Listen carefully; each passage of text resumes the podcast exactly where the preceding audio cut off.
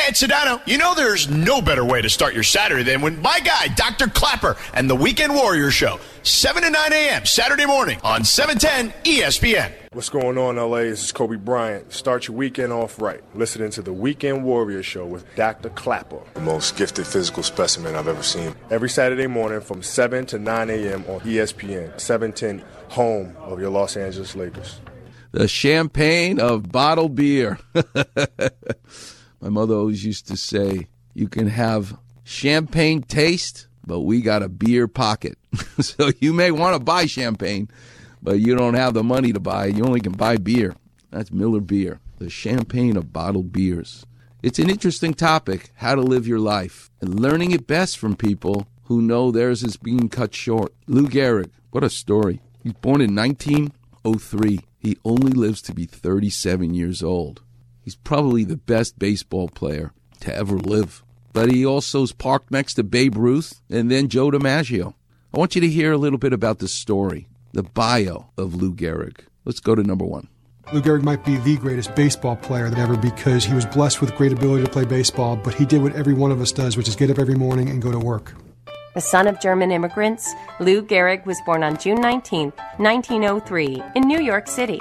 He attended Columbia University, Uh-huh. where his hitting caught the attention of the Yankees, who signed him for the then handsome sum of $1,500. Lou Gehrig played at Columbia, hit mammoth home runs, many that landed on 116th Street and people still talk about today.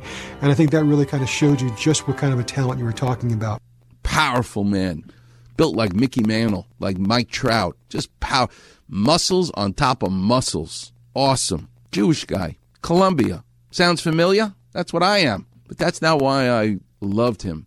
I loved him because he gave a speech when he knew he had a terminal illness. And I'm going to play that speech for you. But listen more about the history, the story of Lou Gehrig. Number two. Gehrig joined the Yankees in 1923 and became the starting first baseman in 1925. He set a long-standing record for most consecutive games played in Major League Baseball, earning him the nickname the Iron Horse. Lou Gehrig would play no matter what. He played until he couldn't play anymore because he was dying.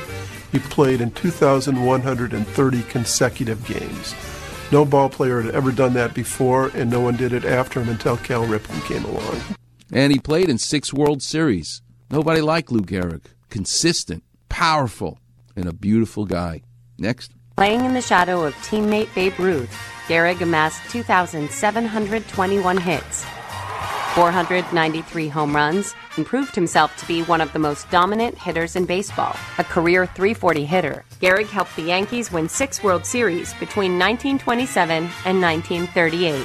I think when you look at Lou Gehrig's numbers, sometimes you almost think they're fiction or typos because they're so enormous. Day after day, you look at his box scores, and he was filling box scores in ways that players just don't do every day. But then it happens. While he's playing for the Yankees, he starts to trip over his own feet. Something terrible is happening. He has no control over his body anymore. It's a slow, steady loss of muscle function. The Clapper vision is your muscles are the light in the lamp. The electricity that allows you to plug that lamp into the wall are the nerves. If you start, don't just pull the plug out of the wall, but jiggle the plug in the wall, the light will start to flicker. It's not a steady stream of electricity. The light flickers. Kind of like the computers today here in the uh, studio. Thank you very much, Will. But that is a degenerative neurologic disease that will affect the muscles because they're the electricity, the nerves to the muscles. So finally, listen to this. During the 1938 season, Gehrig's performance started to slip, and on May 2, 1939, in an unprecedented move, he pulled himself from the Yankee lineup, ending his streak of games played. He started to trip over his feet. He started to have difficulty with dexterity with his hands, and that was really the first warning sign for him that he should get, get checked out. Gehrig checked into the Mayo Clinic and was diagnosed with amyotrophic lateral sclerosis, a degenerative muscular disease, later commonly referred to as Lou Gehrig's disease. And he ultimately will die at age 37 in 1941. But in 1939, he knows he's dying of this disease and will rob him of a full life. He gives his speech, and I apologize. The speech, it's you know black and white footage. It's old.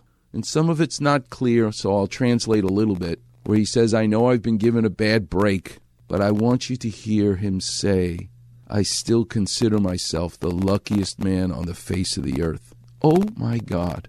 Because he's not dying immediately. He just knows it's going to be tomorrow or the next day, but it's coming soon. And to appreciate the precious time that he's had and the journey he's had, even the bad days are good days. Let's listen to this historic speech about how you should live your life from the great Yankee Lou Gehrig. For the past two weeks, you've been reading about a bad brag.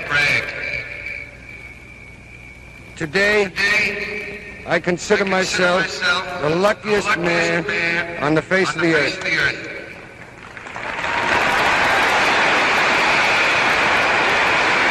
When you look around, wouldn't you consider it privilege to associate yourself with such a fine-looking man as is standing in uniform in this ballpark today? That I might have been given a bad break, but I've got an awful lot to live for. How do you like that? What I find most interesting is the world of things that are opposite. Steve Jobs is telling you, you want to know the greatest thing about life? Is that there's death. Lou Gehrig's saying, I've been given a bad break, but I'm also lucky. How could you coexist these two opposite things? You can't be given a bad break and then say, I'm lucky. How could you be lucky to get a bad break? That's exactly right. The only reason why life means anything is because the opposite is going to occur, which is death. Why should you wait to get that information and not realize right now, today could be the greatest day, needs to be the greatest day of your life? It's an awesome story. And at 8.15, I can't wait to talk to my guest, Richard Wolpert, who works side by side with Steve Jobs, who absolutely sucked the juice out of every single second, minute he was here. Changed the world, not just with the iPhone, changed the music business, the journalism business, the radio business, your business, whatever it is that you do. There's no Uber unless there's an iPhone with an app. Well, the iPhone and therefore the app came from Steve Jobs. Everything that we do came from this guy. And he's teaching us how to live the life. Can you imagine working side by side with him? Richard Wolpert did. I cannot wait to talk to him.